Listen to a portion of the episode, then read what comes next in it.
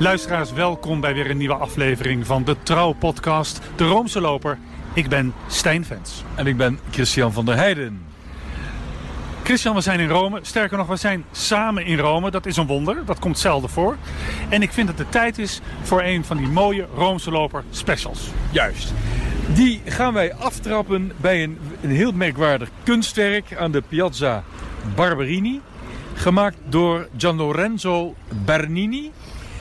En wat zien wij hier, Stijn? Ja, we zien eigenlijk een, een hele grote schelp die uitloopt in een bassin.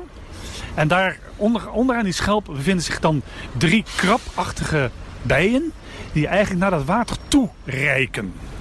En die bijen, dat is echt het symbool voor de familie Barberini. Overigens heten zij van oorsprong Tafani. Uh, het bijen is api, maar ze heten Tafani en dat betekent zoiets als horzels of dazen. Met andere woorden, hele irritante insecten. En zij wilden natuurlijk in de vaart der volkeren meegaan. Toen dachten ze, we moeten af van, uh, van die Tafani. We moeten een mooi ander symbool kiezen. Toen hebben ze de drie bijen opgenomen in hun familiewapen. Dus overal waar je komt in Rome en je ziet de bijen, dan weet je, aha, we hebben hier te maken met de familie Barbarino, Barberini, sorry, uit Barbarino. En wel met uh, ja, hun voornaamste lid van de familie, Urbanus de Achtste. Ja, dan is er ook nog een Nederlands tintje aan deze fontein. Misschien, uh, Christian, herinner jij de slachtpartij op de Piazza di Spagna. Van, uh, waar Feyenoord supporters bij betrokken waren. Die daar huis hebben gehouden. Onder meer de schitterende fontein van de Barcaccia. Gemaakt door vader en zoon Bernini. Ja, we hebben ons toen allemaal rot geschaamd. Dat, dat scheepje dat daar zo mooi ligt. En nou, die werd beschadigd. En toen is er enorm veel geld ingezameld in Nederland. Achteraf te veel geld, want er was geld over. Die Barcaccia is weer keurig opgeknapt. Al die gaatjes zijn gedicht. Dus er was nog geld over voor andere herstelwerkzaamheden. En onder meer deze fontein is met Nederlands geld hersteld. Dus ik stel voor dat ik de fontein nu even namens het Nederlandse volk ga zoenen. U moet het van me aannemen. Het bassin is zojuist door de heer Stijnfans gezoend. Maar wij staan hier, Stijn, niet om een special te maken over de familie Barberini. Ook niet over de grote Bernini. Wel over datgene wat te maken heeft met een oudere broer van Maffeo Barberini, oftewel Paus Urbanus VIII. We hebben het dan over de 17e eeuw. Namelijk Marcello Barberini. En die was namelijk ingetreden bij een van onze favoriete ordes, de Capucijnen. De Capucijnen. Want wij hebben allebei, of hadden allebei een heroom bij deze geweldige orden hè, van de kapmannen, de cappuccini, de bruine paters op de blote voeten. Soms spraken ze van de blote paters op de bruine voeten. Maar in ieder geval, wij hebben een voorliefde voor deze, wij hebben een voorliefde voor deze orde. Want dat zijn echte volkse mensen. Ruw, vol met humor. Maar met een enorm evangelisch vuur. Die heel veel hebben betekend ook voor, ja, voor de gewone man. Kijk, die orde van de Capucijnen, die is ooit omschreven door eh, de Nederlandse Capucijn, Antoon Mars, als de eenvoud zelf, humorvol en één brok energie. Ja, één brok energie. Ze, hebben, ze hadden altijd iets smoeseligs. Hè? Ja. Uh, die pijen waren ook een beetje vies. Iemand die het kon weten, namelijk mijn vader, heeft de Kapucijnen ooit omschreven als de orde van de heilige slordigheid. Dat vind ik prachtig. Schitterend. En waar gaan, lopen wij nu? En dat vind ik de, ja. de, mooie tegenstelling van dit verhaal. Wij lopen op de Via Veneto. Ja. Dat is toch het symbool van moderne Rome uit de jaren 60. Het Dolce Vita. En juist daar bevindt zich een belangrijke Kapucijnenkerk. Ja, maar er is een tijd geweest, toen was hier helemaal niets. Toen was dit een prachtig park eigenlijk. En die via Vittorio Veneto, genoemd naar een plaatsje waar de Italianen de strijd tegen de Oostenrijkers hadden gewonnen in 1918. Toen moest dit een hele ja, koninklijke weg worden met allemaal dure hotels. Ook uh, het paleis waar koningin Margherita in zou wonen, wat nu de Amerikaanse ambassade is. Waar Fellini ook zijn Dolce Vita min of meer heeft, heeft uitgevonden. En er hangt hier ook verderop een plaquette om, om te herinneren dat Fellini eigenlijk van deze straat zijn theater maakte. Hè? Ja, inderdaad. Hè. De, de, Marcello Mastroianni, Anita Ekberg, nou ja, ja. prachtige film. Met de, de, de, fotograaf Paparazzo. Ja. Wij gaan nu even de kerk in van ja, beroemde kerk eigenlijk. eh, De heilige Maria van de ontvangenis. Santa Maria in Concezione. En dan moeten we een paar trappen op. En wij willen het u niet aandoen dat u ons geheig ook zult horen. Dus we zijn zo bij u terug.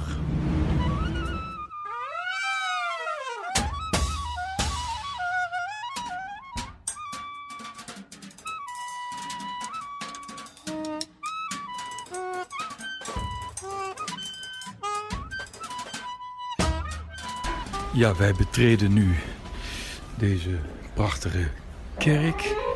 En dan zien we hier, dan zien we hier meteen al een. eh, hier heb je wat wijwater. We zien hier meteen al een bronzen beeld van Padre Pio, de gestigmatiseerde kapucijn, gestorven in 1968. Een van de meest populaire heiligen van dit moment in Italië. Je ziet hier ook overal bidprentjes. Maar we kijken nu natuurlijk eerst naar dit beroemde schilderij van Guino Reni. En we zien daar Sint Michael, die met zijn linkervoet op een Satan staat, een Satans kop. En het schijnt, Stijn, wist jij dat? Dat toen Reni deze kop maakte, toen zeiden de mensen tegen hem... Hey, dat lijkt verdomd veel op die kardinaal Pamphili, de latere Innocentius X. Hij zei, oh, dat weet ik niet. Ik weet niet hoe Michael eruit ziet, maar ik weet wel hoe Satan eruit ziet, want die zie ik iedere dag lopen. En dat had hij natuurlijk wel over kardinaal Pamphili. In zijn tijd werd Guido Reni beschouwd als de grootste schilder aller tijden. Maar die faam is helemaal weggegaan. Nu is Guido Reni een, een bijna middelmatige schilder uit de 17e eeuw. Dat is opvallend hoe snel hij is gevallen. Maar dit is een schitterend schilderij. Ja, het is een prachtig schilderij. Iets anders, want we zijn hier tenslotte niet voor de kunstgeschiedenis, maar we zijn hier echt voor de kapucijnen. We zien hier links in deze eerste kapel aan onze rechterhand zien we namelijk het graf van Padre Mariano.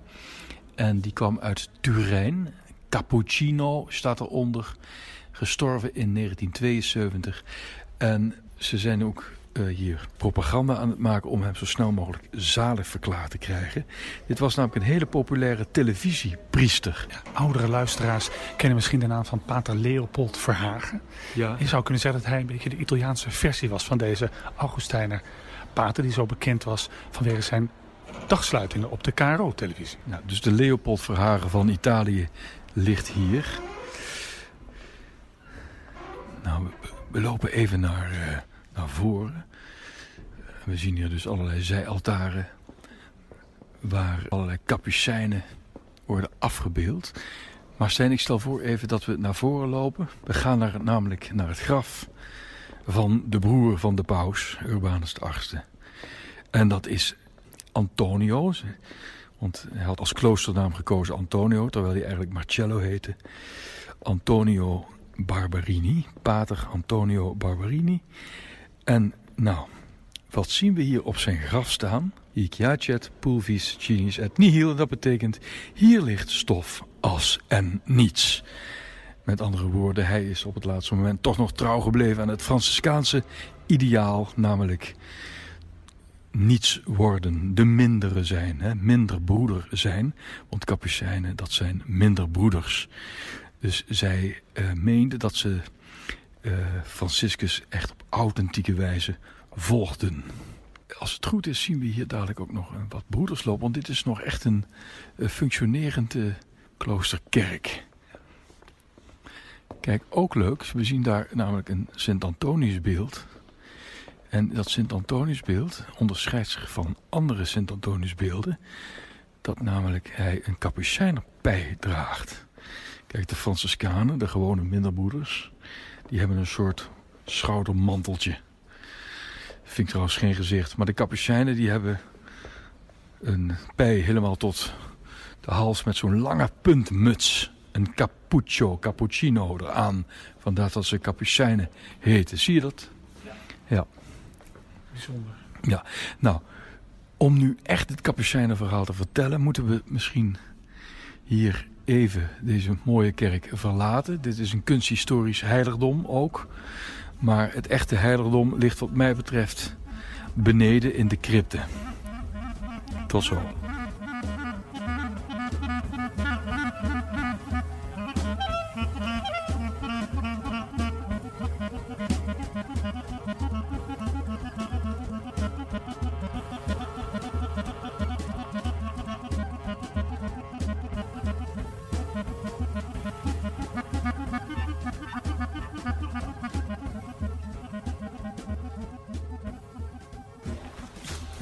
In juni 2012 is een gedeelte van het Capucijnenklooster, dat hoort bij de Santa Maria in Concezione, bestemd tot museum.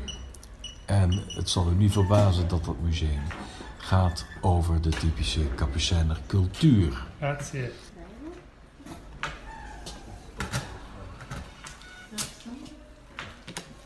We zien hier veel portretten van bekende Italiaanse kapucijnen.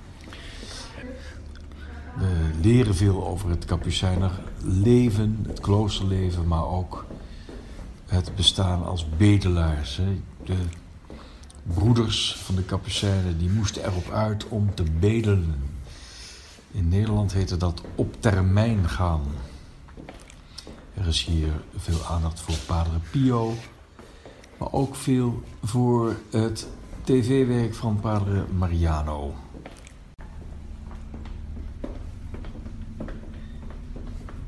Kijk, dit is een heel... heel hè?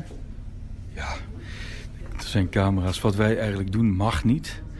Maar we zien hier een prachtige schilderij van een typische kapittelruimte. Nou,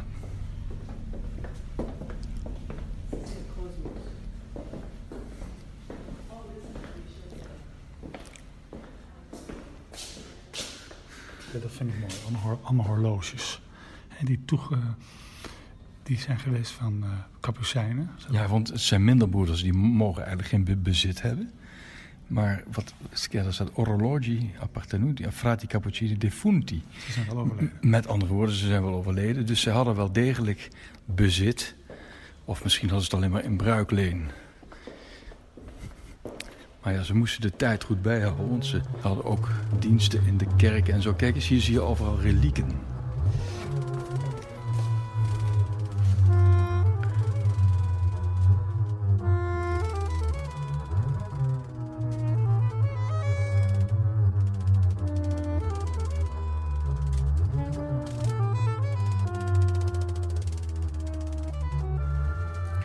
Wij staan hier bij een Caravaggio. Tenminste, dat wordt hier in het Capucijnenmuseum beweerd.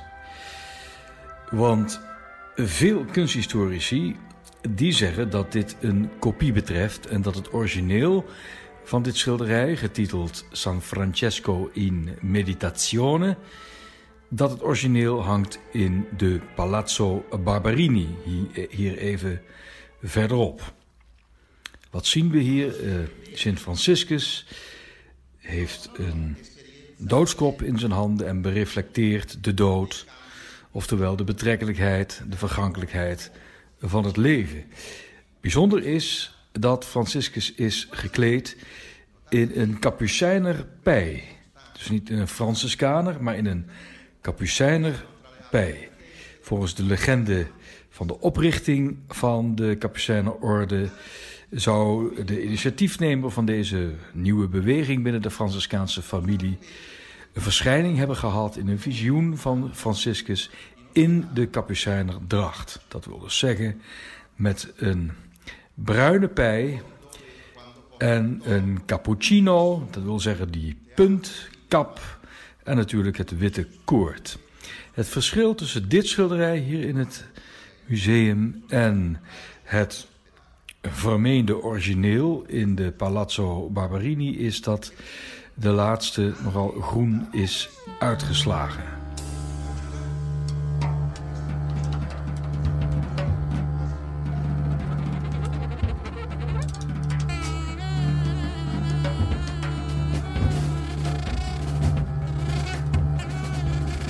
Wij lopen nu naar de crypte, het, oftewel het ossario.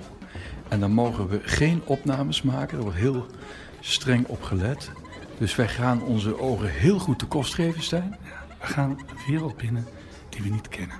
Nee, nou, in ieder geval, eh, we hebben dit nog nooit samen gedaan. En we gaan dadelijk precies uitleggen wat we hebben gezien.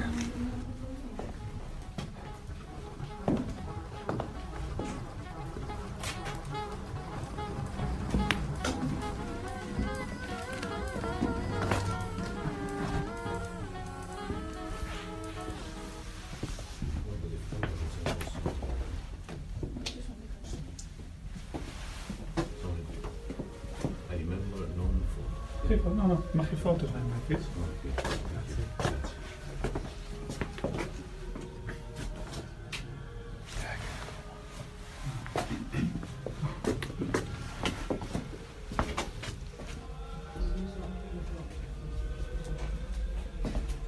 Kijk, die is uh, gemummificeerd, zie je dat?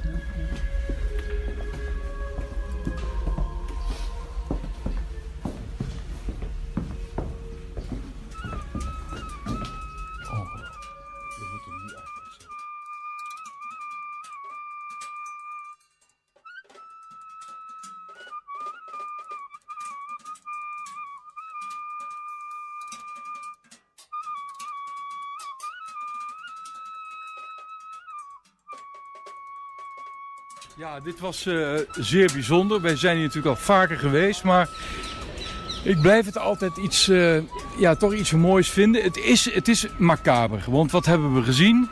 Nou ja, het is een crypte met een aantal ruimtes vol uh, botten en schedels en pelvissen. ik heb begrepen van totaal 3 à 4.000 kapucijnen. Ja, het is een soort orgie van de dood eigenlijk. Hè? Ja. Eigenlijk wat je ziet. In, en, en, en, dus van die botten zijn allemaal figuren gemaakt, mooi vormgegeven. Het is een soort ja, bloemschikken met de dood eigenlijk. Uh, en eigenlijk is het die, die dood lach je eigenlijk constant uit. Kijk maar, het stelt niks voor. Het is leuk, het is speels. Ik vind het eigenlijk altijd verschrikkelijk. Ja, ja, eh, ik vind het mooi. Kijk, als je door de, de Killing Fields loopt, bijvoorbeeld Cambodja, dat is dan uh, gruwelijk.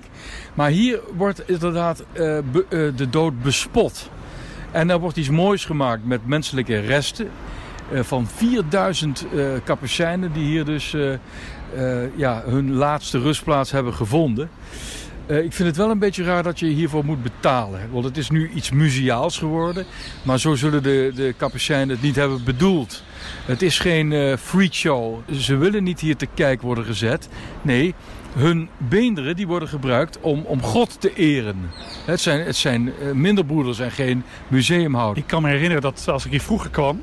dan zat er een hele depressieve pater Capucijn voor een soort mandje waar je dan een gift in kon doen. Maar ze hebben dus nu de boel helemaal gemoderniseerd met een echt schitterend museum.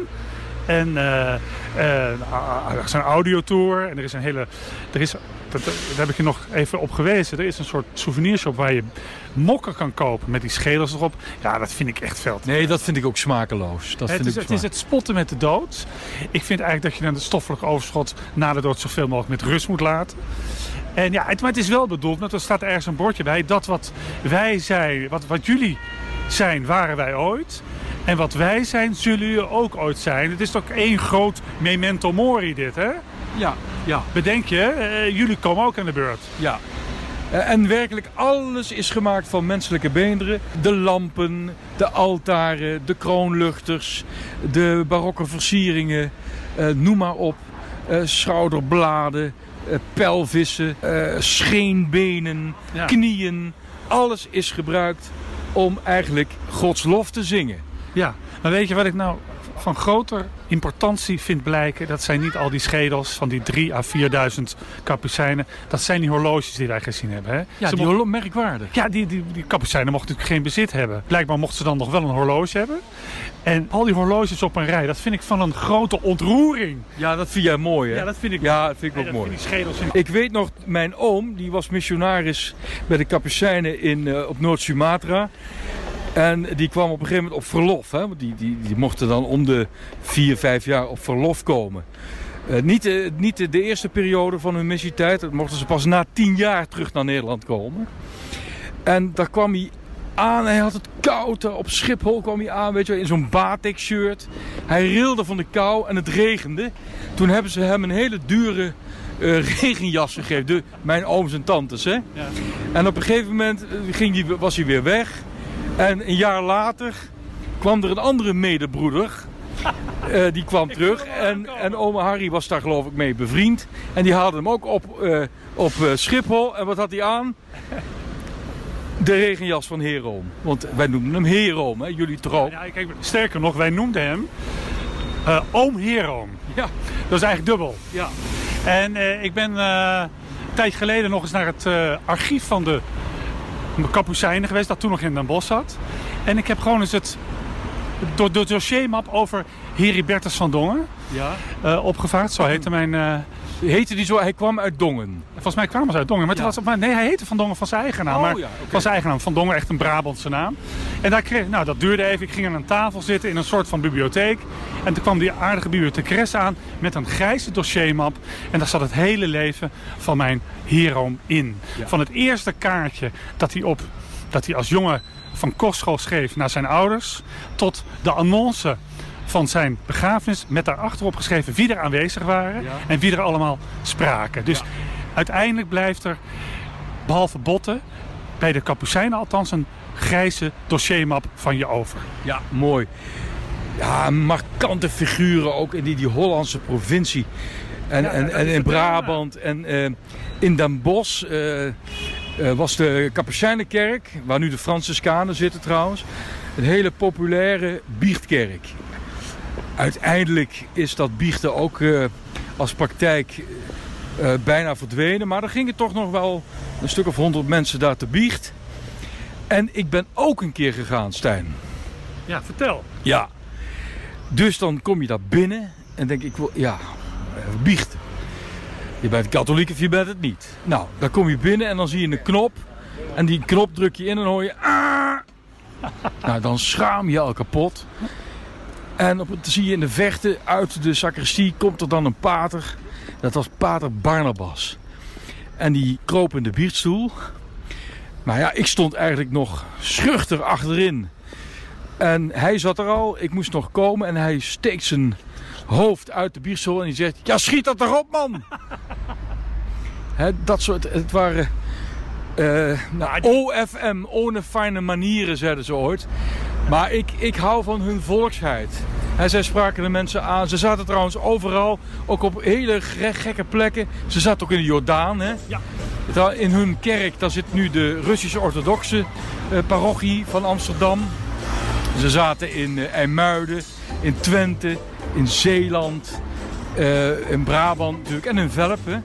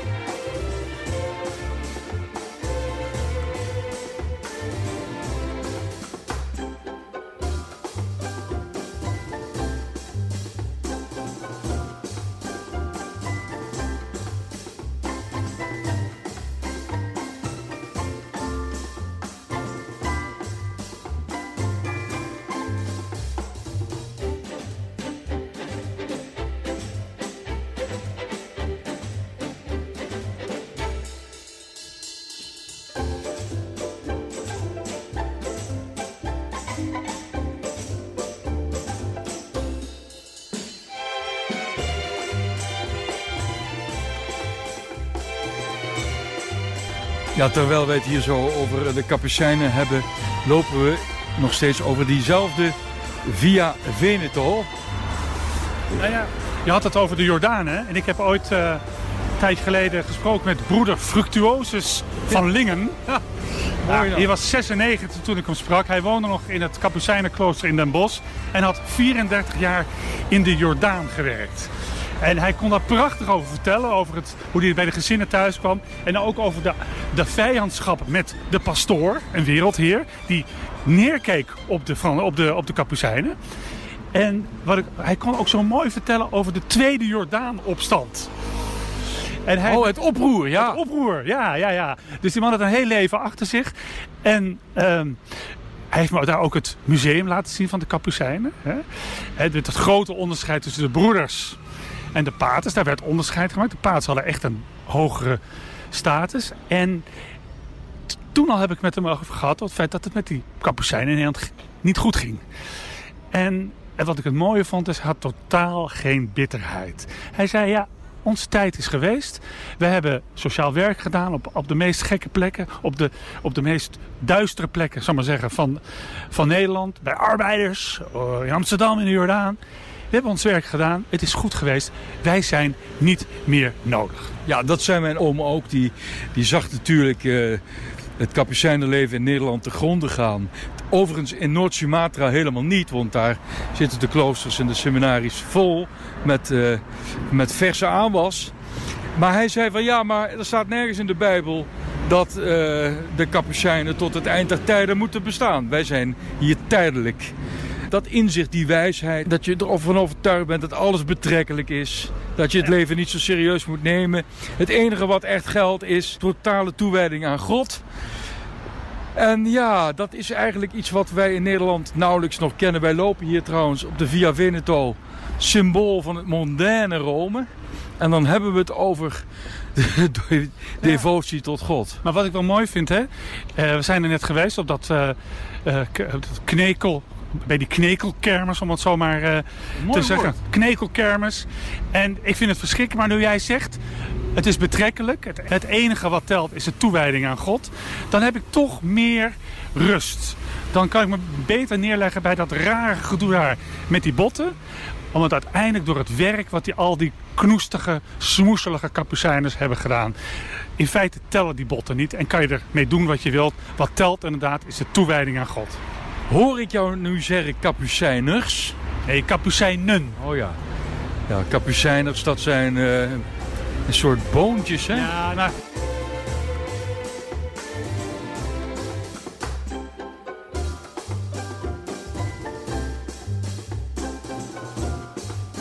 Uh, nog even over die Nederlandse kapucijnen.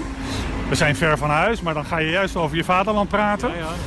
Uh, die hebben eigenlijk besloten dus zichzelf op te heffen. in Nederland, ja. In Nederland, ja. ja. Toen hebben ze in Rome, waar het hoofdkwartier zit, gezegd... nou, we kunnen misschien nog wel wat kapucijnen leveren uit gebieden waar het wel goed gaat. Jonge mannen hè, uit uh, Afrika of uit, uh, uit, uit, uit Indonesië.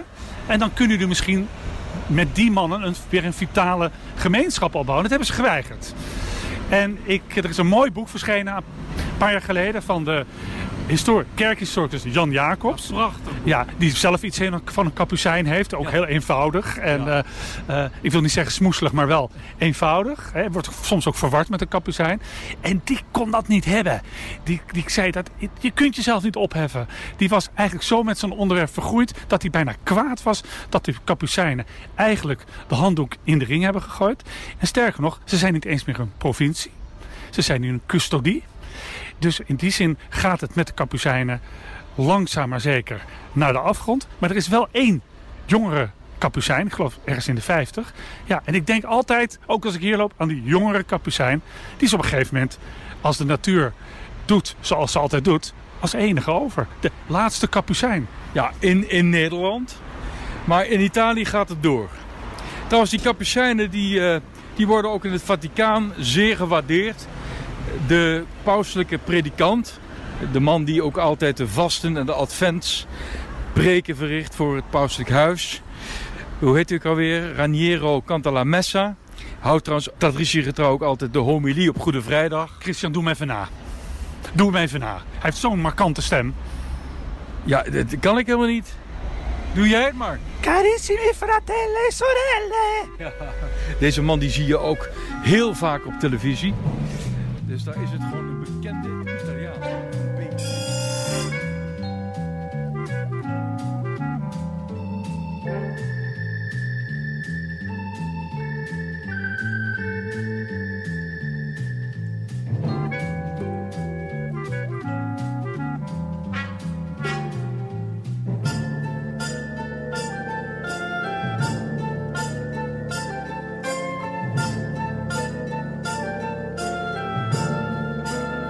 Terwijl wij verder lopen op de Via Veneto, is het middag.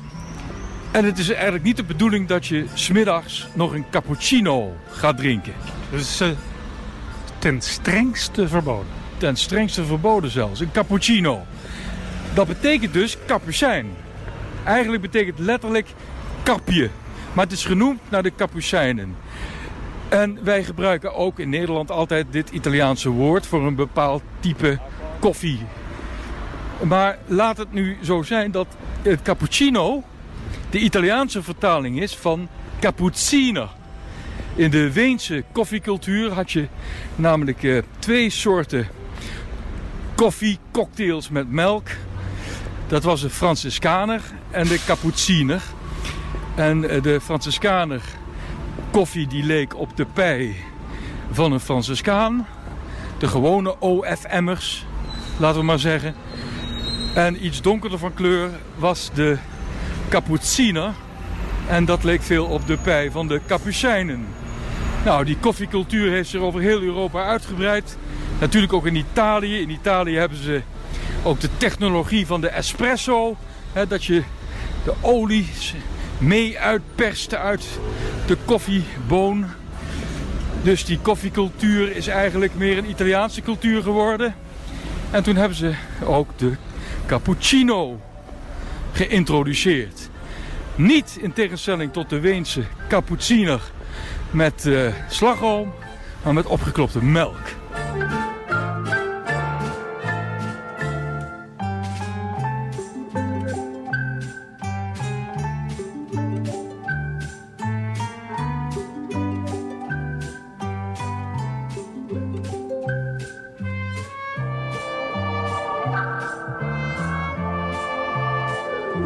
Ja, we hebben het onderscheid al genoemd. Franciscanen, Capucijnen. Je hebt ook nog een andere orde. En dat zijn de conventuelen. Nou, dat zijn eigenlijk de resultaten van een, uh, van een hele lange discussie over hoe moeten we de regel van Franciscus nu tot uitvoer brengen. De, de, de, de, eerste, de eerste orde, je hebt ook de tweede orde, dat zijn de Clarissen. En de derde orde, dat zijn de leken die in de wereld proberen het Franciscaanse armoede-ideaal te leven. En ook al die Franciscanessenorden, uh, die, uh, dat zijn eigenlijk klooster, kloostercongregaties geworden. Maar dat zijn eigenlijk derde ordelingen. Maar we gaan het nu hebben over de eerste orde. Dus de orde van de minder broeders. Franciscus die wilde eigenlijk een ander soort religieus. Geen kanunniken, geen monniken, maar minder broeders. Die moesten bedelend door het leven. Ze behoorden tot de zogenaamde mendicanten, dus de bedelordes. Er is altijd discussie geweest. Volgen wij nog wel nu de echte authentieke leefwijze van Franciscus? En er, zijn, er is een richtingenstrijd geweest. En er ontstond op een gegeven moment de, de Franciscanen observanten. En binnen die uh, minderbroeders observanten waren er enkelingen in Italië. En die zeiden nee, wij moeten, wij moeten radicaler gaan leven. Wij moeten als kluizenaars gaan leven. Niet in huizen, niet in kloosters, maar eigenlijk in de natuur. Ja, dan hebben we het over Matteo Serafini da Bascio. Hij uh, leeft om het maar even te duiden van 1495 tot 1552. Dan weten we meteen in welke tijd wij ons bevinden. Hij was zo'n prediker binnen die minder broeders observanten. Maar hij wilde echt zo verschrikkelijk zijn best doen om te leven als Franciscus had gedaan. Predikend, rondtrekkend in extreme armoede. Maar zijn provinciaal, Giovanni da Fano, verbood hem dat. Nou ja, en toen zou Sint Franciscus in een visioen aan deze Matteo zijn verschenen. En, uh, en daarbij hem de oorspronkelijke kledij tonend. Dus met die puntmuts? Ja, een rafelige pij met een puntkap. En daarop besloot Matteo heimelijk naar Rome te gaan... om daar de pauselijke zegen te krijgen over zijn religieus ideaal. Daar zat toen paus Clemens VII, een Medici-paus. En die gaf hem toestemming op voorwaarde dat hij zich eenmaal per jaar zou melden bij de provinciaal. En toen, maar toen hij dat deed, liet die provinciaal Matteo meteen wegens ongehoorzaamheid in de kloostergevangenis. Ja, moet je nagaan. Toen hadden kloosters nog eigen gevangenissen. Maar hij was niet de enige. Er waren ook twee broers uit Fossombrone. Uh, Lodovico en Raffaello. Nou ja, die vonden elkaar. En die zijn uiteindelijk weer naar Clemens VII afgereisd. Uh, om uiteindelijk toch nog die zege te krijgen. Nog een keer over dat gedeelde religieuze ideaal. Nou, Paus Clemens VII gaf Matteo, Lodovico en Raffaello toestemming om als heremieten te gaan leven. Nou, twee jaar lang leefden ze daar in bittere armoede. En uiteindelijk kwam op 3 juli 1528 de bul Religionis Celus. En daarmee was de stichting van de nieuwe Franciscaanse groepering een feit. En wat is er gebeurd met, uh, met uh, ja, eigenlijk de stichter? Ik heb gehoord dat hij, uh, dat, hij uiteindelijk het bijltje erbij neer heeft gegooid. Omdat hij het door hem gehuldigde ideaal eigenlijk bij nader inzien te radicaal vond. En die is ermee gekapt en die is weer teruggegaan eh, naar de observanten. Nou, het is wel, dat, dat is wel een man naar mijn hart. Hè, Vind je geen mooie woordspeling? Gekapt. Ja, gekapt. Hij is ermee gekapt. Ja. Ja, ik vind dit een woordspeling. Ik ga jou nomineren voor de Zet Gaikema Bokaal 2019 voor de beste woordspeling. Dankjewel. Overigens, eh, ze hadden ook een wit koord. En met die kap, dat doet mij denken aan, het, aan de, aan de ja, geweldige periodiek van de Nederlandse kapucijnen. Kap en koord. Kap en koord, als u de kans krijgt, luisteraar. Het, het abonnement op dit geweldige tijdschrift is gratis. U kunt zich aanmelden eh, in Tilburg eh, bij de kap, kapucijnen. Maar je wordt er wel- Fantastisch. Maar je wordt er wel weemoedig van. Ja, Want het is natuurlijk een beetje. Het is het verslag van het uitruimen van een ouderlijk huis in Nederland. Het mooi. ene naar het andere, andere klooster verdwijnt. Ja. Dan wordt er, en je wordt er echt een beetje treurig van. Maar er is gelukkig wel nog steeds een brief van een kapucijn missionaris. Die gewoon doorgaat met mensen helpen aan de uiteinden van de aarde. Daarmee ons in de illusie laten dat het uiteindelijk allemaal doorgaat. Juist. Eh, Over vergane glorie gesproken. We lopen hier nog steeds over diezelfde. U hoort dat aan het verschrikkelijke verkeerde Via Veneto. Vergane glorie. Hè, Dolce Vita is hier niet echt meer. Nog steeds heb je hier schitterende hotels. Bijvoorbeeld het Excelsior. Oh god, kijk eens hier. We staan hier voor Café de Paris. Nou, en ik moet zeggen, dat Café de Paris ziet er nog slechter uit dan het dak van de Notre Dame. Ja, is hier niet ooit een handgranaat naar binnen gegooid door de maffia? Ja, volgens mij ook. Ja, ja. Dat, het geeft me aan.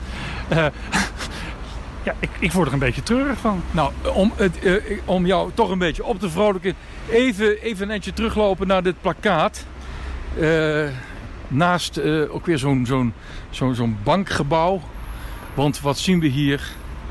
Lezersvoorstijn, jouw Italiaans is beter. A Federico Fellini, che fece di Via Veneto il teatro della dolce vita, Senatus Popul- Populusco Romanos, 20 gennaio 1995. Dus aan Federico Fellini, die van de Via Veneto het theater maakte van het Dolce Vita. En dat is natuurlijk die prachtige film, begin jaren 60, die eigenlijk zo goed, die het, die het mondaine leven zag zien, maar ook de rot onder dat mondaine leven.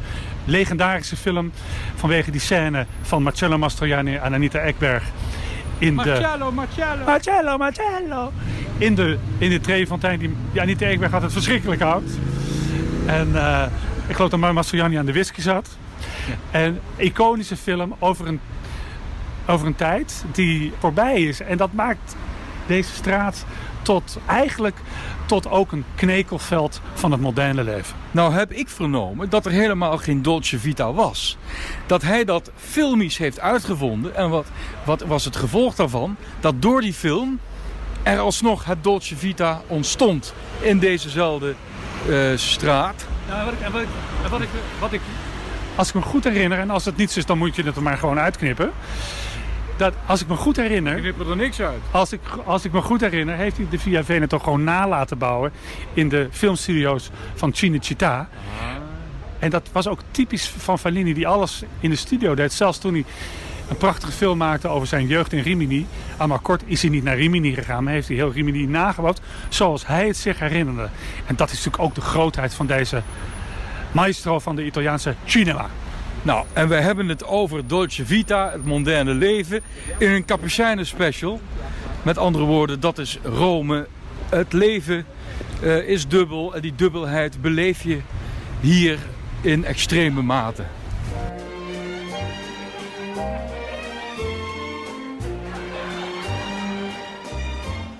Oh, you'll never forget the Via Veneto in Rome, wonderful Rome. That romantic street where strangers can meet in Rome, wonderful Rome. If your devil may care, it's the right thoroughfare to take a walk or a drive. It's a positive cinch that a paisano's pinch will make you glad you're alive. Oh, you'll never regret Via Veneto in Rome, marvelous Rome. It's the land of the free, Mamma Mia, you'll never go home. So, signora, signore, Here's a toast to amore alla via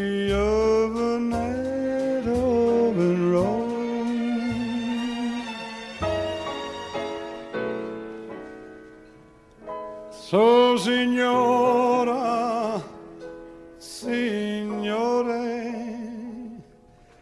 here's, here's a toast to amore. You want to hear me sing serious, you buy an album. On the Via Veneto, the Via Veneto in Rome.